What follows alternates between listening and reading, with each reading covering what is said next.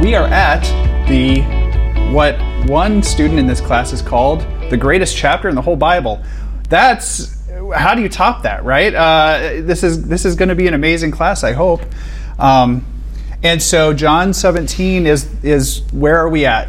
Well, we have gone through the entire Gospel of John almost, and now we're at we're at chapter 17. This is the final discourse that the apostle John, the disciple John, records of Jesus saying before the disciples leave their room that they have had the Last Supper in and leave for the Mount of Olives. Now, um, Jesus has been going through what we call a discourse, which is essentially a big long speech of a lot of, you know, basically theological messages that Jesus has been giving to his disciples. There are many discourses in, in, in all of the Gospels, and I hope you would think that that would be the way it should be because you want to know what Jesus said. Not only what he did, but what he said. and so here we are at the end of the last discourse that Jesus has recorded in the Gospel of John. Well, if you're familiar with the Synoptic Gospels, you may be looking at this and say, well, wait a minute. Once they left, the disciples left the room where they had the Last Supper, didn't they go to the Mount of Olives and also Jesus had some teaching? And, and you would be right. So, the synoptic writers, Matthew, Mark, and Luke, record that once the dinner is over and all the speeches there are over, some of the disciples leave and go to the Mount of Olives, which is, um, if you remember here, here's our map of Jerusalem. Here's the temple on Mount Zion. In this day, in about 33 AD, the walls of Jerusalem kind of look like that. It's, it's terrible. It's, it's horrible. It doesn't look like that. It looks like this kind of looks like this. Here's the Temple Mount, the Antonia Fortress. um, then you have the city of Jerusalem. You have the upper and lower quarters. um, you have um, the Praetorium. You have Herod's palace. Praetorium is where the governor. This is where uh, Pilate is living right now. He he came here for the Passover, probably to be in town during the Passover, because as you recall from the past, um, uh, the population of Jerusalem in this period was probably a few, maybe 10 or 20,000 people, which is still a lot for antiquity. That's a lot of people for a city. Um, during the Passover, it would swell to over 100,000 people at least, maybe even more than that, maybe hundreds of thousands of people. and so um, Pilate, not wanting to miss out on an opportunity to be in front of everyone and get his glory too, he, he lives in um, Caesarea Maritima, which is a, a town on the coast of Israel during the rest of the year, but during the Passover, he would actually relocate to Jerusalem so he could be in amongst the midst of all the people and also to a certain degree to keep control. Because remember, this is a fiery bunch of religious people who show up for this kind of thing in Judea, and he wants to make sure that everyone knows that Rome is still in charge. So don't think you're going to get out of hand and don't, don't think anything stupid. So there's, there's a huge number of people. Somewhere in town, we think maybe John Mark's mother's house, it's a theory, um, is the place where the Last Supper is held. Mark, John Mark being the author of one of the Gospels. After that's over, there's this valley here called the Kidron Valley. And over here is the, what's called the Mount of Olives. As you might imagine, groves of olive orchards and and olive refinery um, buildings that we call olive presses and stuff like that. So so anyway, after this dinner, the synoptic writers record that some of the disciples, Peter, Andrew, James, and John, among them, relocate to the Mount of Olives, where Jesus gives a discourse that comes to be known as the Olivet Discourse, which is an end of times discourse about the end of the world. Bad times are coming. There is going to be great weeping and gnashing of teeth. But in the end, God wins because God will redeem his, his chosen ones, the ones who believe in him, and they will live in paradise forever. The gospel writer of John doesn't record that, Olivet Discourse. Now, you may be saying to yourself, well, wait a minute. If you just said that John, the disciple John, was part of the group that goes to the Mount of Olives and hears this Olivet Discourse, and you think that that person wrote the Gospel of John, why wouldn't it be written and recorded in that Gospel? What do you guys think, knowing what you know about the New Testament? I John really need to repeat what had already been out there. That's one. I think just wanted to Mhm. for new information. Okay, that's one. That's one idea. So you wrote this, you know, what, in, in 90, you say? Mhm. Um, but, you know, and also what was his purpose of writing it? Yeah. That, that maybe wasn't his purpose of this letter Mhm. was about the end times, Mhm. whatever Jesus would have spoke about. Yeah. maybe- Here's a question for you. What if he did write it? What if you have it in your New Testament? And what if it's so big it took up its own whole book? He wrote the book of Revelation. And so the critical scholar looks at this and says, there's a very good reason. Th- th- You know, what Laura said and what Angela said are also true. But another reason is he decided that that discourse that took place on the Mount of Olives was so important and coincided with a revelation or apocalypsis that he received on the Isle of Patmos. It was so important, he says, I'm going to just wait.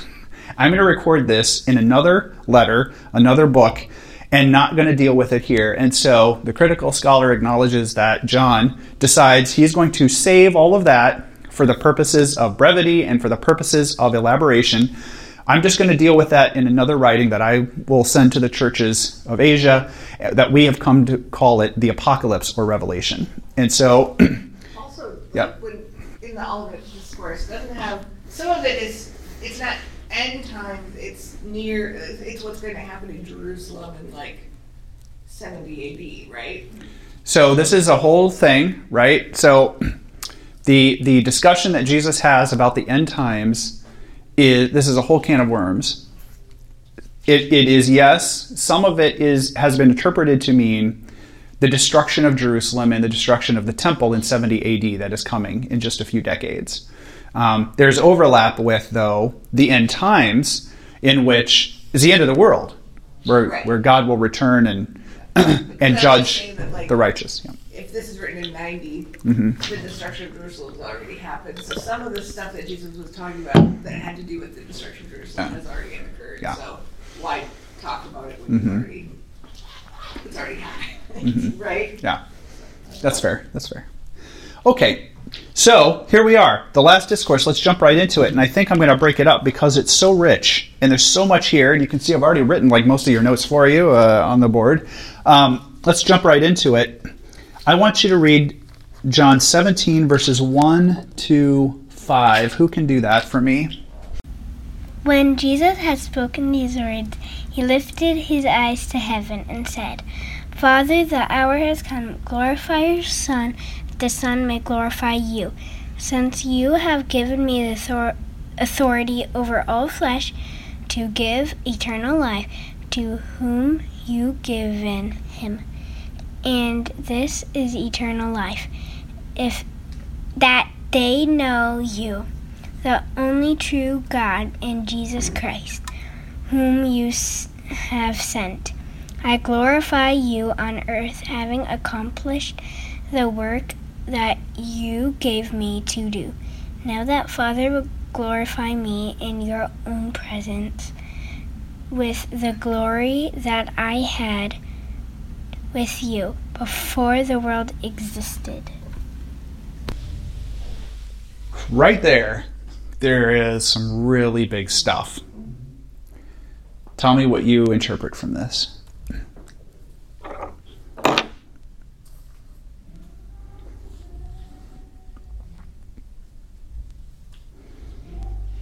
Probably Jesus wants to glorify his Father and, uh, Okay.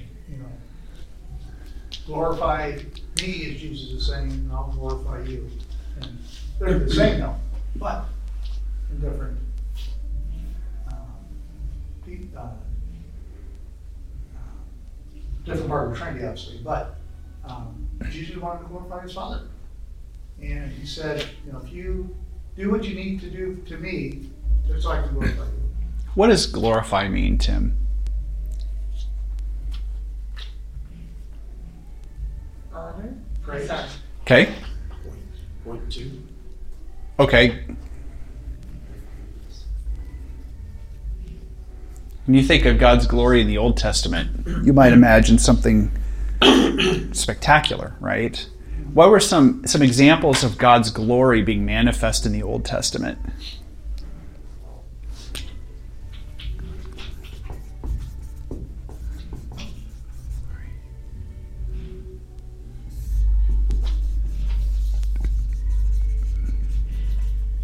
Come up. Just you know them. Tell me. What do you? What are some of them? Like the burning bush. Burning bush. There we go. You want to be wrong. There's no wrong answers. There's just answers that aren't right. Okay. Oh my. What else? Parting of the Red Sea. There we go. Parting of Red Sea. like, um, what can't I think of the name of the mountain?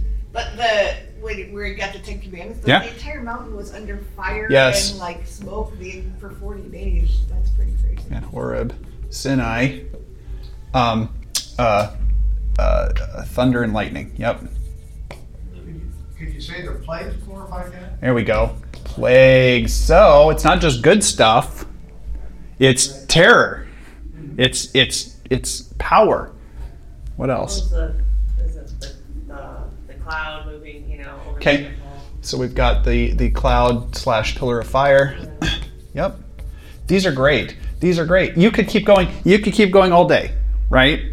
And the sense you get from God's glory here is both wondrous and terrifying. It's both uh, awesome, and if you've read the book of Ezekiel, again, please read Ezekiel. It is fantastic.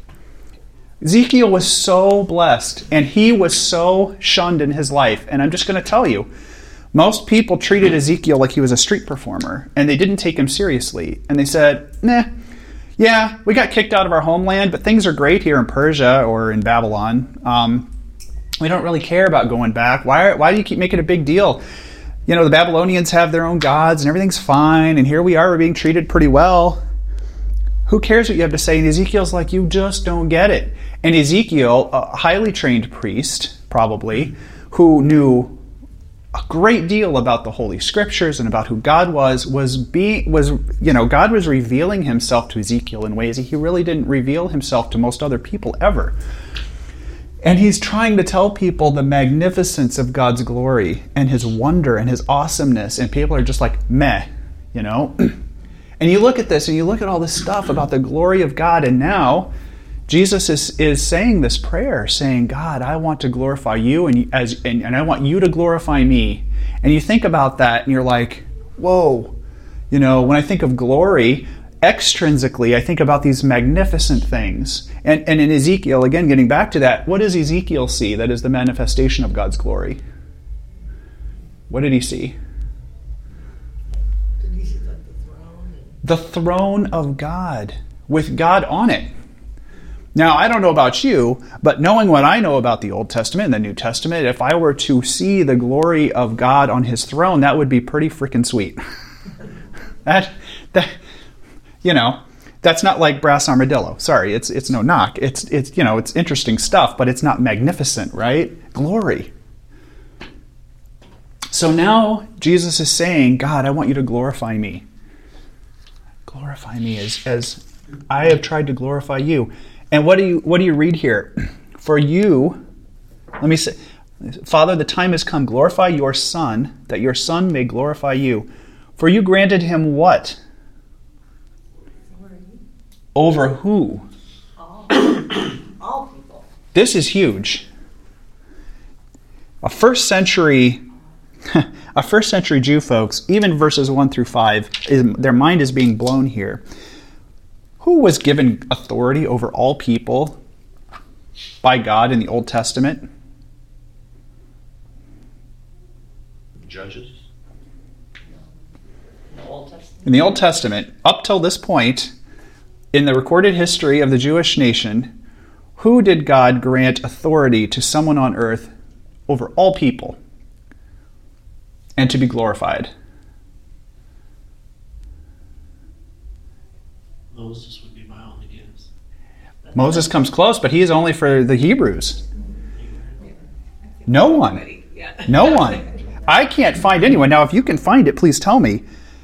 Literally, no one in the Old Testament was given authority, authority over all people. from God, and no one was glorified to the extent that God shared his glory with them as Jesus is. So you have to look at this and say Jesus is not just a prophet. Jesus is not just a judge or a leader. J- Jesus is not just a king. I mean, even David, who you could argue was the greatest king of, of the Jewish nation, didn't even come close to that. And so Jesus is completely in his own class here. Very special, something very special. That he might give eternal life to meaning Jesus to all those you have given him. And then he goes on to say this, now this is eternal life. What is eternal life? At least one one view of it from Jesus. To know God and Jesus. To know Him. So this is this is amazing, right? So eternal life, right? You can't just take this one sentence to say this is the only thing that eternal life means because it doesn't. And if you read the rest of the New Testament, obviously eternal life in some ways means eternal life, like life without end, physical and spiritual life without end. Here, one aspect of eternal life is what? Knowing God, having communion with God, having a relationship with God and his son Jesus. Whoa, now you say to yourself, well, I thought all paths led to God. you know, if, if I'm a, you know, I'm a Hindu or a Muslim or, or um, a Buddhist or something else, I can, I, can, I can have eternal life too, right? Well, according to this, as I read it, a Christian who reads this would say that's not true. It can't be true. That one aspect of eternal life is that they know, know God and his son Jesus. The only true God, the only true God. One path, folks, to salvation. Does this rub people the wrong way? Do you think it rubbed the Romans the wrong way? What did the Romans believe? Everything's, you know, there's gods everywhere. The Greeks, you know, we talk about the Greeks not as a race, but as a culture. The Greeks, the Greek culture was a, a pantheistic culture. They believed in, in many, many, many gods and big gods and little gods. How much does this rub them the wrong way? And keep keep in mind too that, and I haven't gotten a whole lot into this in this class, and we may in the future um, when we talk about the return from from um, Babylon, is that in in Jerusalem and in and especially in Israel during this time, maybe not so much in Judea, but well in Judea in Jerusalem, but certainly in Israel, there was a huge number of people who were Greek Jews. Now, what does that mean?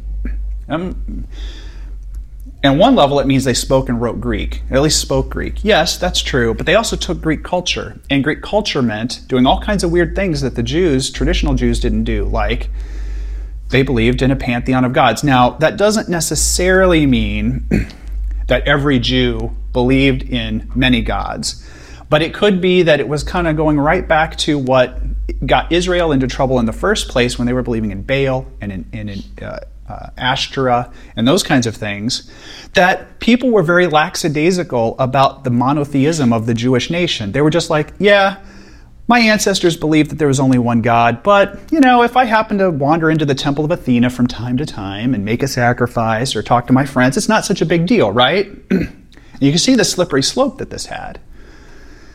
This may surprise you, but Greek, if you look at the tombs the monuments and the, and you know like the headstones that we have from the first century in Judea 80% of them are written not in Hebrew but in Greek so you have this huge culture in Israel of people who kind of are accepting this idea that maybe there's all these gods of the universe and maybe it's not such a big deal to believe in one and only God and here you have the holy scripture saying that they may know that you, God, Yahweh, are the only true God.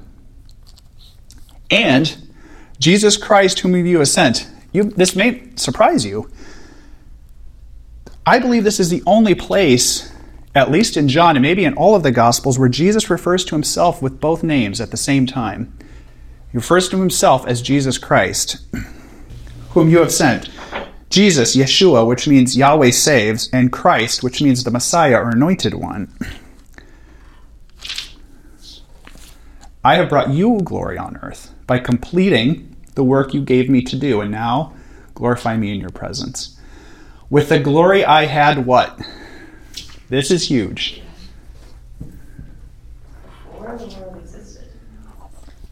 What? Now, if you read the first chapter of John, this should not be such a surprise to you, but let's say you didn't read that, and this is the first thing you've ever read in the New Testament. Right there, glorify me in your presence with the glory I had with you before the world began. Was Jesus created when he was born on earth? No. Did Jesus get created when God created the universe and earth with it? Folks, this is monumentally huge. Again, the author of John believes, as we do, that Jesus existed before the creation of the universe, and thus he is not a created being. He is just a different aspect of God himself. Tell me how a first century Jew would react to that. Some of them. Blasphemy. Mm hmm. Confusion. Confusion. We have one God, and now you're saying Wait, you just said there was one God in the same breath. You said there was one God, but now you've been here since, you know, I can't understand this. I can't understand it.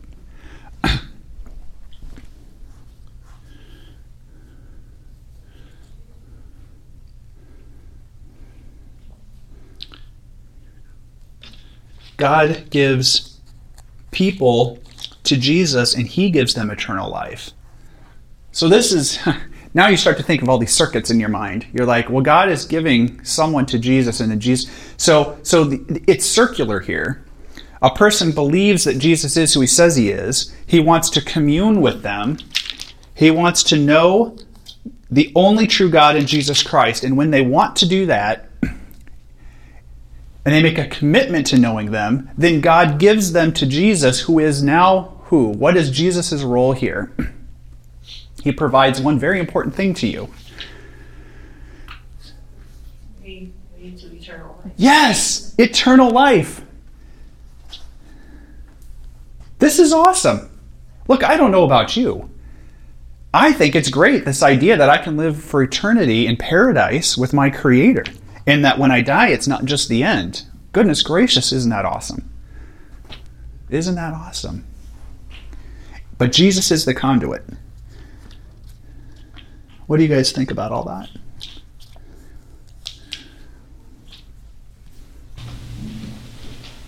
There's a lot of times that Scripture tells us that God says that God gave them over to the sins of their flesh, gave them over to Satan or gave you know to the enemy.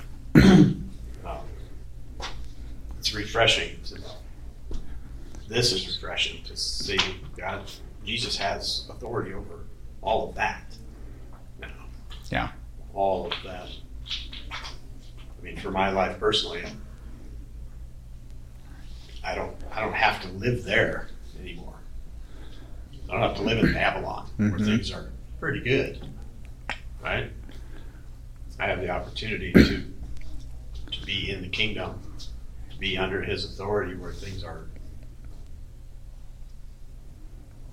plagues and you know good, bad, Mhm. whatever. However, overall, it's a better place. It's, it's easy to just slide into comfort and Mm-hmm. he didn't say it was going to be easy, but when we're when we're walking with him, when we when we allow him lordship instead of just saving, Hmm. that's a different place. I don't know if that all makes sense, but it, for me, it's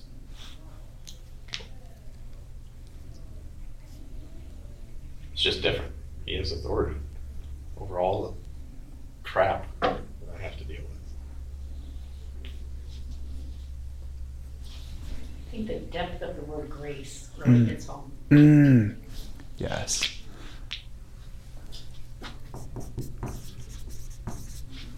Tell me what you mean by that, Denise.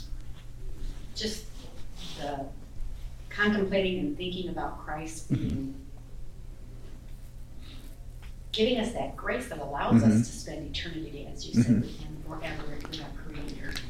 Um, absolutely is not deserved, and it just it, it just makes Yep. me feel more excited because I just realize it's absolutely not something that I should have been given, and yet He offers it to me freely.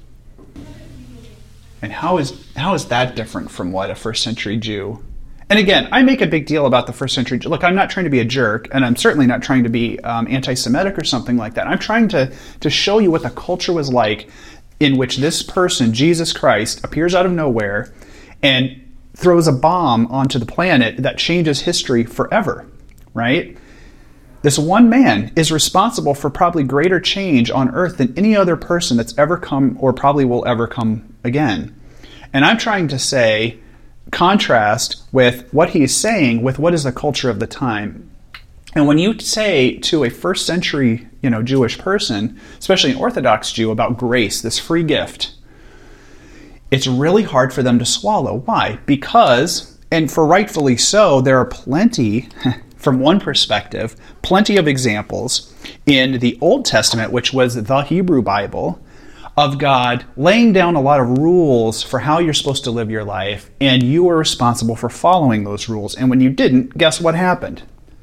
You get smacked, right? Now, what they forget and what they tend to dismiss is the fact that even though when they erred and God smacked them upside the head, he still came back and wiped a bandage on their head and, and set them free again and, and helped them to recover, right? He's, you know, the greatest punishment, if you want to look at it, of all time for the Jews was their, their banishment into exile in Babylon. But guess what? He still freed them 70 years later. He's like, okay, you've learned your lesson. I think you're ready to return. You're going to return to the to the Holy Land that I had for you in the first place, and someone is going to start putting together the final version of the Hebrew Bible. The, what we think is the final version of the Hebrew Bible that you call the Old Testament was finally finished after the, the people returned to Babylon. And I think God knew that, that that would happen. So God has always been a God of grace. He's always been a God of grace. Even though he slaps you upside the head, your parents loved you. They slapped you upside the head when you did stupid stuff because they cared about you. If they didn't care about you, they would have just been like, well, just get out, you know, and that's the end of it. You know? Um, grace is a hard concept for Yep. even anyone Yep. in the first century and Yeah. even today. Yes. Like, you know, all the other gods didn't care about Yep. you. And so, in order to appease them, you had to do things to have them grant you favor. And uh, so, definitely pagans would not understand that very easily. Yep. This is absolutely right, Laura. A pagan, pretty much anyone who's not a, a Judeo Christian, I would say, in the world, either then or now, sees religion as an appeasement strategy. I want those words to sink in as I say them. Religion is an appeasement strategy. I am going to figure out whatever God is in charge of me or this world or or my crops or my fertility or my house or my job or my kids or my donkey or the sky, whatever, and I'm going to figure out what those gods want out of me. Appeasement means giving something to them.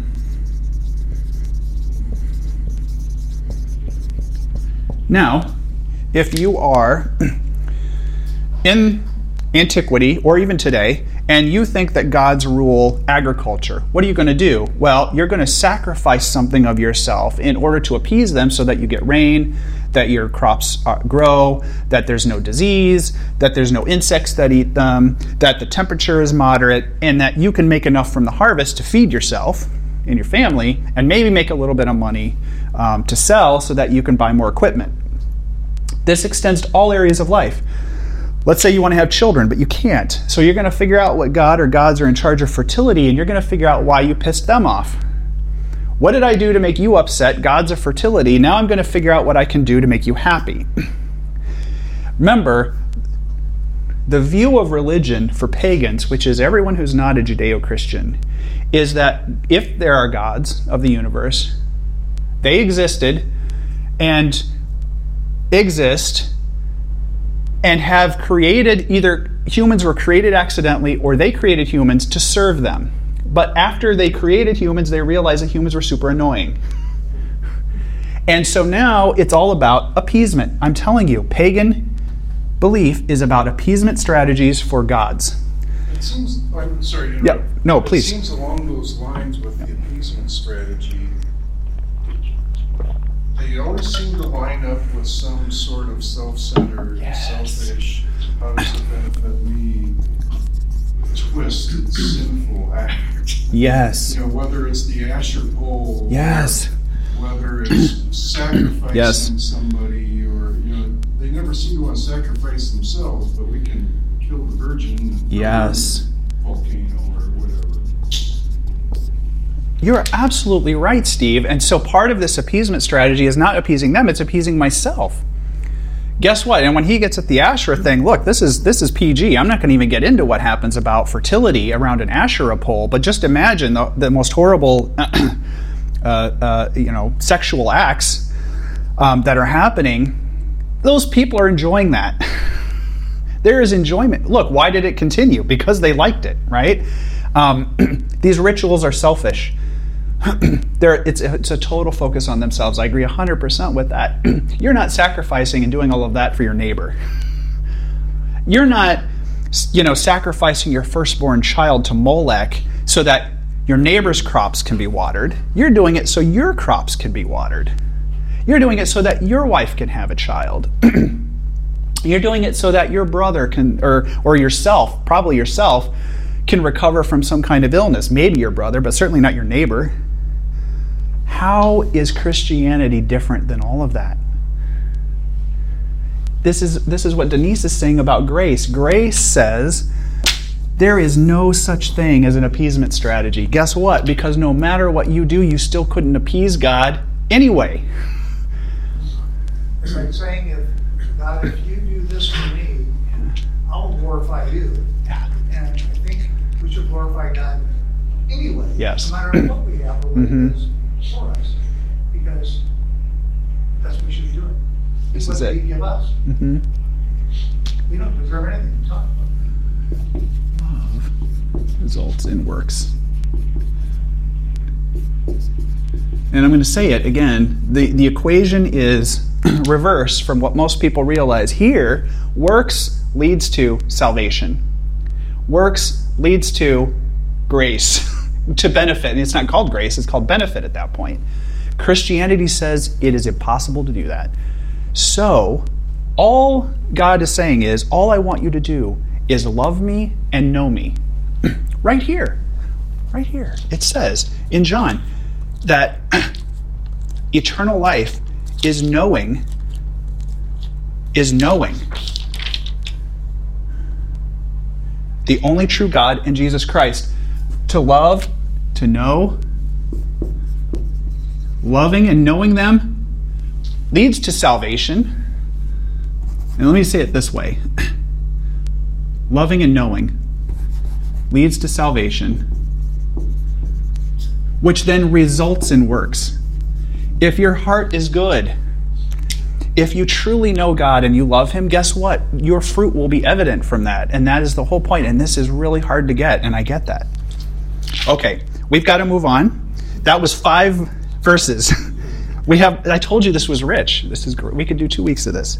You knew that because you told me. Let's do verses 6 through 19. Who would like to do that for me? I have manifested your name to the people whom you gave me out of the world. Yours they were, and you gave them to me, and they, they have kept your word.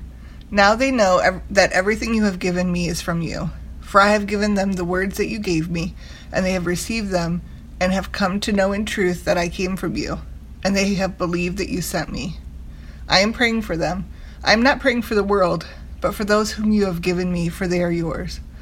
All mine are yours, and yours are mine, and I am glorified in them. I know I am no longer in the world, but they are in the world, and I am coming to you. Holy Father, keep them in your name, which you have given me, that they may be one, even as we are one. While I was with them, I kept them in your name, which you have given me. I have guarded them, and not one of them has been lost except the son of destruction, that the scripture might be fulfilled. But now I am coming to you, and these things I speak in the world, that they may be that they may have my joy fulfilled in themselves. I have given them your word, and the world has hated them because they are not of the world, just as I am not of the world. I do not ask that you take them out of the world, but that you keep them safe from the evil one. They are not of the world, just as I am not of the world. Sanctify them in the truth. Your word is truth. As you sent me into the world, so I have sent them into the world. And for their sake I consecrate myself, that they may also be sanctified in truth.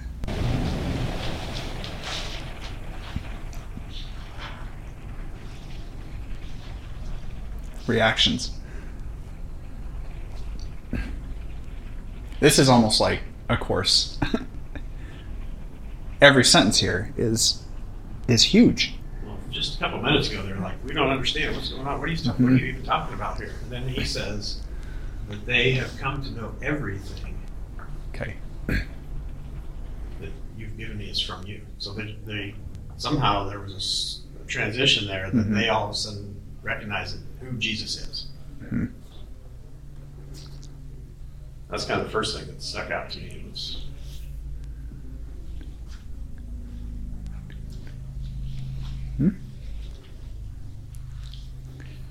What does this say about their their authority now to go out into the world? And I think this is an important point because after this chapter, there yes, there will be the Olivet discourse with some of the disciples, but in, in general, this is kind of like meeting adjourned.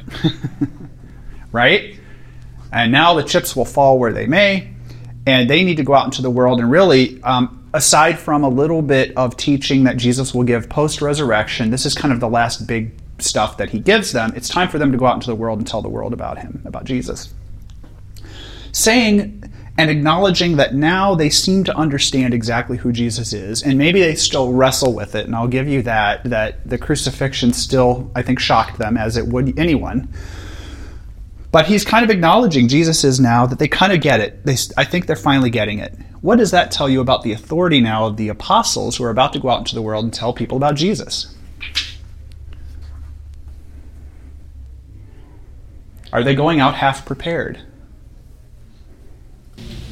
What comes to mind for me is so I have a job trailer and it's pretty organized. If I go in there and and I'm looking for something and I look for two or three minutes and I get a little frustrated and I can't find it because it's not in its place. And I'll go ask one of my guys, hey, do you know where such and such is? And that person says, not really sure, but I know I saw it in Mhm. one of the drawers. I go back in there and 30, you know, 10 seconds later, I find it because all of a sudden now I have this affirmation and somebody else that believes in me. So I may still be like, yeah, I don't really think it's Mhm. there, but somebody, I mean, husband and wife do this all the Yeah. time in my experience. Just give me a little more confidence. Yeah. And I mean, Jesus is saying, even though you don't really understand, Mm-hmm. you really do understand. Mm-hmm. Ooh, this is nice. You really get it I like this. more than more than you give yourself credit for.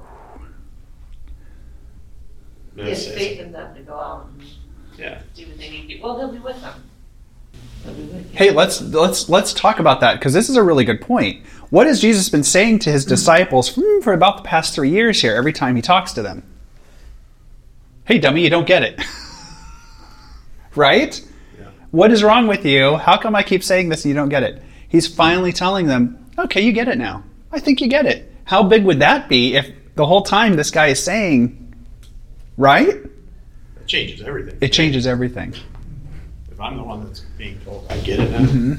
I mean, that's, and I was saying earlier, this chapter was Mhm. the one for me that when I was reading through the book of John and I got to here, all of a sudden I was like, oh, I get it. Mhm. Even, even though I didn't, because I still Mhm. had those questions. A lot of questions. But now I believed that there were answers to. Mm-hmm.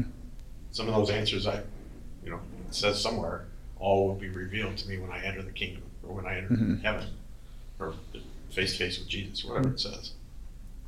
And now I can rest assured that even though I don't know everything, I know that, right? I know that Mhm. someday I will know everything. Mm-hmm. That's a different place to be. And we stopped a verse short, really. I Mm-hmm. mean, I'm praying not only for these disciples, but also for all who will ever believe in me through their Yeah. message. So Mm-hmm. Guess what? That Yeah. includes you and me Mhm. and everybody else. Mm-hmm. It's not just the 11 disciples. Mhm.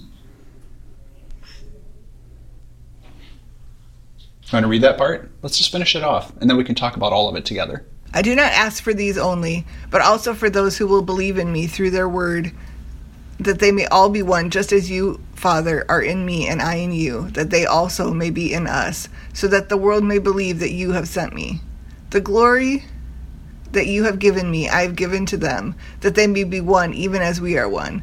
I in them and you in me, that they may become perfectly one, so that the world may know that you sent me and loved them, even as you loved me. Father, I desire that they also, whom you have given me, may be with me where I am, to see my glory that you have given me because you loved me before the foundation of the world. O righteous Father, even though the world does not know you, I know you, and these know that you have sent me. I made known to them your name, and I will continue to make it known, that the love with which you have loved me may be in them and I in them.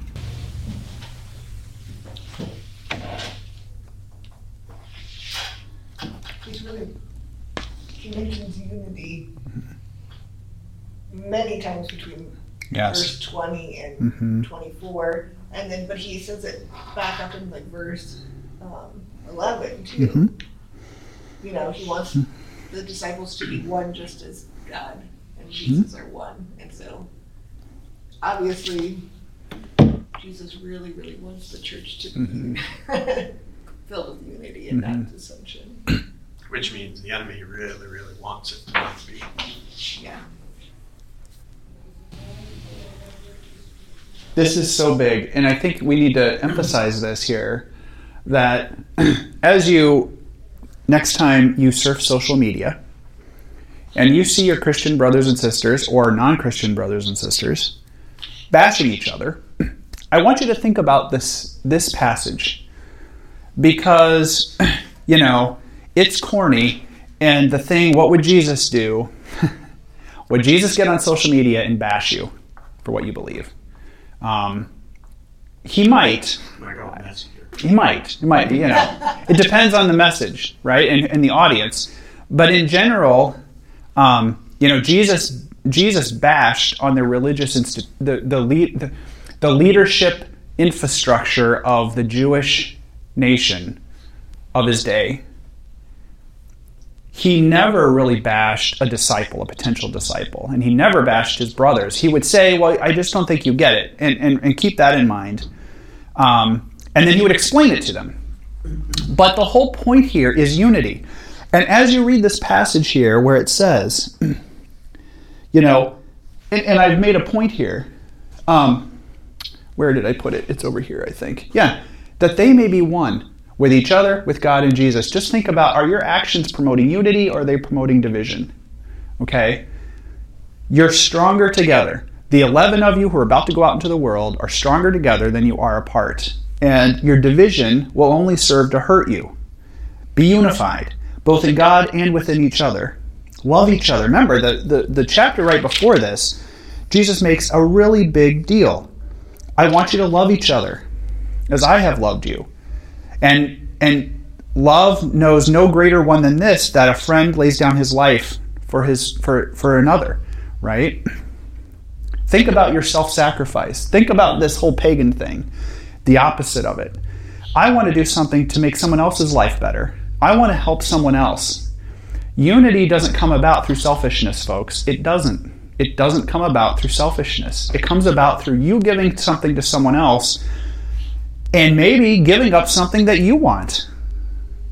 Yes, that sucks sometimes, and it's hard to deal with. Guess what? In the end, you will have a much better result because of that. Well, then the world will know that God sent Jesus and that he loves us just Mhm. as much as he loved Jesus. Look, folks, there's a reason that Christianity grew explosively in the first and second centuries. People who were pagans saw the Christians, how they stuck together, they were unified, they helped the poor, they cared for the sick, the leprous, they cared for criminals, people who were outcasts of society. And every writer from antiquity for the first couple of centuries of, of you know the you know first and second centuries AD comments that Christians were recognized as people who were much more giving of themselves than any other selfish person in society at that time. They would help the poor, they would give money to those in need. They would do all kinds of things. They would take care of sick and dying people that others would just cast off. Their great unity was their strength and the reason why Christianity grew so explosively in the first few centuries. Folks, it's not an accident that that happened. It's not an accident. It's living in union with God that keeps our unity. You know, it's Yeah. not, you know, focusing on me mm-hmm. Any one person. It's because I, or if I live in unity with God, Yeah. then I'm in line. I'm with the vine. And Yeah, there we go. everyone else is connected through that. Yeah. That's it. And that we're always pointing, pointing to Him in that, in our unity. Mm-hmm. It's because of Him, Mm-hmm. because He's united us. Mm-hmm. Jesus here also says He knows that not everybody's going to come. Yep. Not everybody's going to believe. Yep. kind of offhand, just kind of like, yeah, no, eleven of them did, but there Mm-hmm. was the one. Even Judas. And you made the point. I mean, if you want to make it again, do you want to make the point again that we talked about before? Jesus knew that eight, at least eight percent of people would not, even though they walked with Him I'll see your eight percent, and I'll raise you seventy-five to nine. I'll I'll raise you ninety-nine percent. And, I, and the reason I say this is this: I want you to now go to the next book in the New Testament. After John is what book or letter? Acts. Acts of the Apostles. Luke, the author Luke, records that on Pentecost, which is 50 days after the resurrection, a group of believers, a group of what we believe the core believers of Jesus Christ and his ministry on earth. I want you to think now about Jesus' ministry on earth. Three years, probably at least three years, maybe four, give or take. How many people did Jesus heal? How many people did Jesus feed?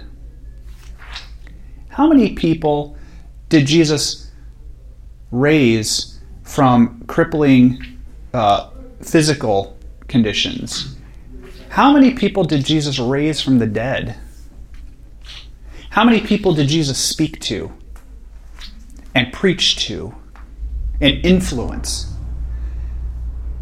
How many core believers, after all of that, do we think and do we have evidence for in the New Testament that believed Jesus was who he said he was? Well, there was what, over a hundred in the upper room on the day of Pentecost. That's not a real high percentage. 120 people. It's all we have actual physical evidence. People, folks, Jesus fed 5,000 men, probably 20,000 people alone on one day on a mountain overlooking the Sea of Galilee to fill their bellies. How many true core believers did Jesus have at the very end? Now, this might surprise you. How many people does Joel Osteen have in a, in a congregation on a Sunday morning for one hour? I'm not bashing on him, I'm making a point here. More than 120. More than 120. How many people regularly uh, attend Pathway in a year? It's more than 120, right? This is hard for me to swallow. So, of all of the thousands of people that interacted with Jesus over those years and benefited from him, they got something out of it, folks. Don't get me wrong. They either got something physically out of it or they got something spiritually out of it. His message, um, you know, his sticking it to the authorities, whatever. 120. So I see your I see your 8% and I raise you 99% for, you know. So how sad can this make you? It can make you sad, it can make you depressed, right?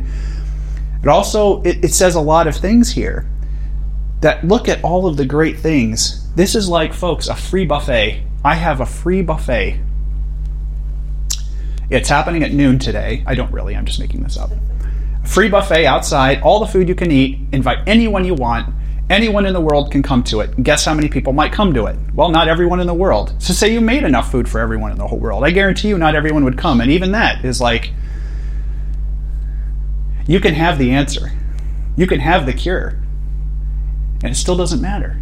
There will still be people. Now, I'm focusing on the negative. Now, let's focus on the positive. There were 120 believers. Woo! Right?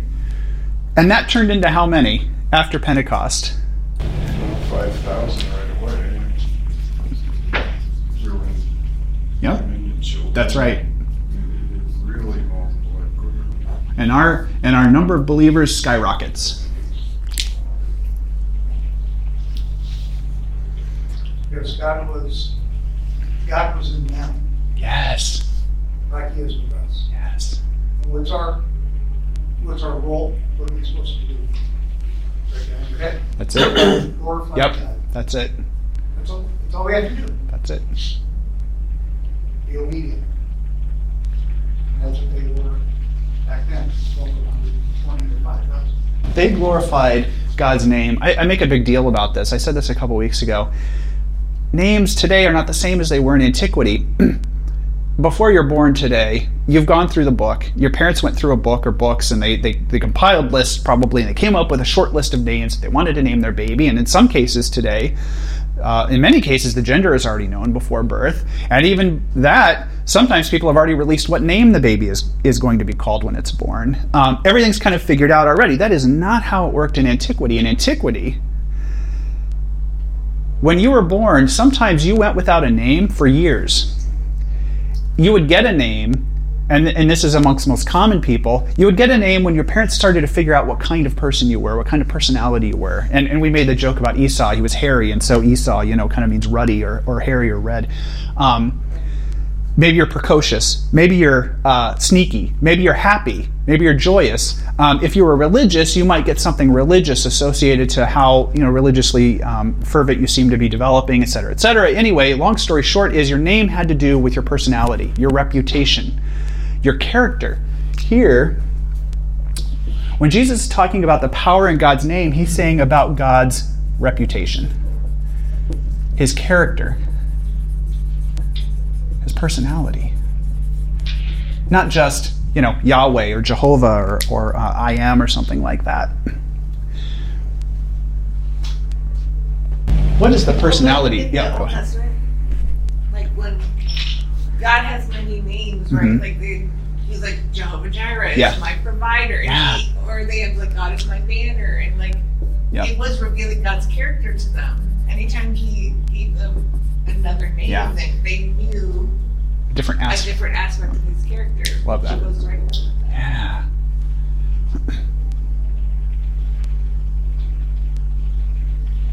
All of Jesus' words come from God, they're not from him. The power of God's name, his reputation, his personality, who he is. Read the Old Testament, folks, and that will give you an idea of who God is and how powerful what he did through Jesus really was. And like you said, you know, Ken, you and others have said, look, not everyone's going to believe.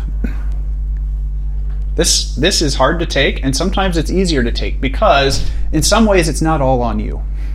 This But when you think about it, so you know, Jesus didn't sit around and go, "Oh, I talked to like so many people, and only 120 are here." yes, Jesus in this thing is like, I said everything that you Yeah. wanted me to say, God. Yeah. I did what you wanted me to do. I fulfilled this is great.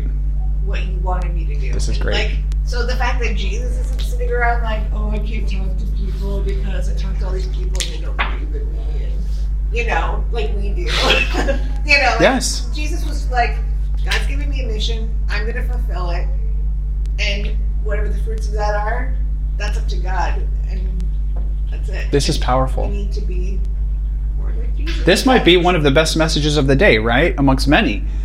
At the end of the day, Jesus himself only had 120 close disciples. If that's true, then it doesn't matter if you are doing what God has told you to do and you are revealing truth and you are acting lovingly and in unity with your Christian brothers and sisters, He'll worry about the rest. Don't worry about the numbers. He'll worry about it. He'll worry about it. You've done your part. If Jesus himself only could do 120, Yeah, like he, he probably could be like, oh, there's only 120. Yeah. But in reality, there's millions and millions, right? Today and throughout this, you know, over the centuries, Mm-hmm. all the number of Christians, if you add them all up, like, you know, I don't know how many that is, but it's a huge number, right? yeah, it's, it's a Johnny Appleseed thing. If everyone plants an apple tree, then uh, soon we'll have millions of Right, apple so trees. like maybe you in your own vision can only see 120 Yep. Mm-hmm. or whatever, but really God can see like, oh, well, in the future there's you know billions and billions Yeah. of people that result in you know. You know, Jesus, Jesus said, "You've seen me. You've, you've walked Yeah. with me. You've Mhm. lived near me. You've watched what I've done, and therefore you've seen the Mhm. Father." What if we could say that about ourselves? Mm. You've, you've been around me. Mm-hmm. You've seen the Father. Because I've. But it's a place to aspire to, right? It's pretty good. At least.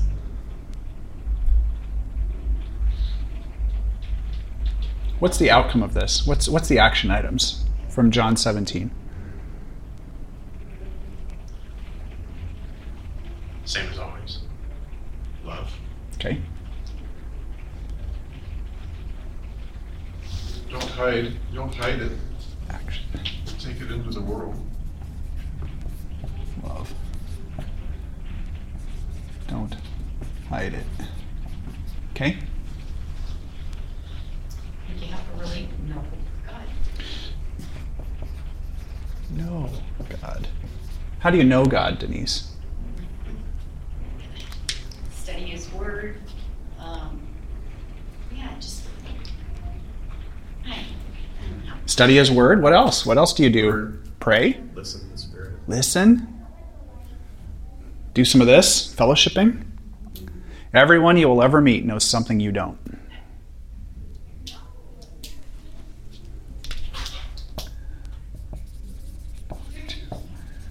Christians, pray.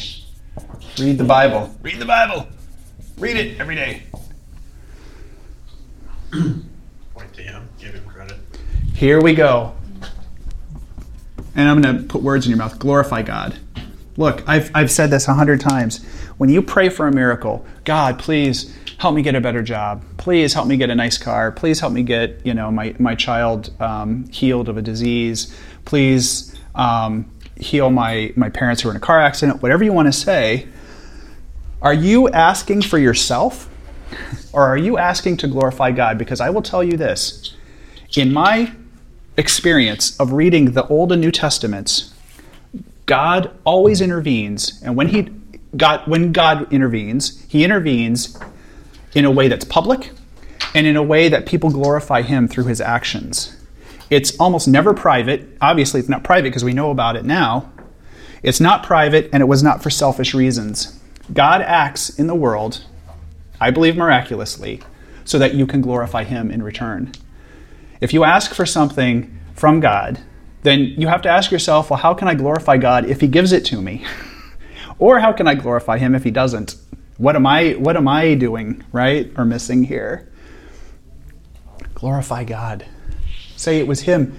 If you ask and, and you do get God does answer your prayer, tell the whole world about it. Say how awesome God was for doing that. All right, this was great. Woo! It rained. We prayed and it rained. And there was a rainbow. All right. It was beautiful, wasn't it? You know what the rainbow is?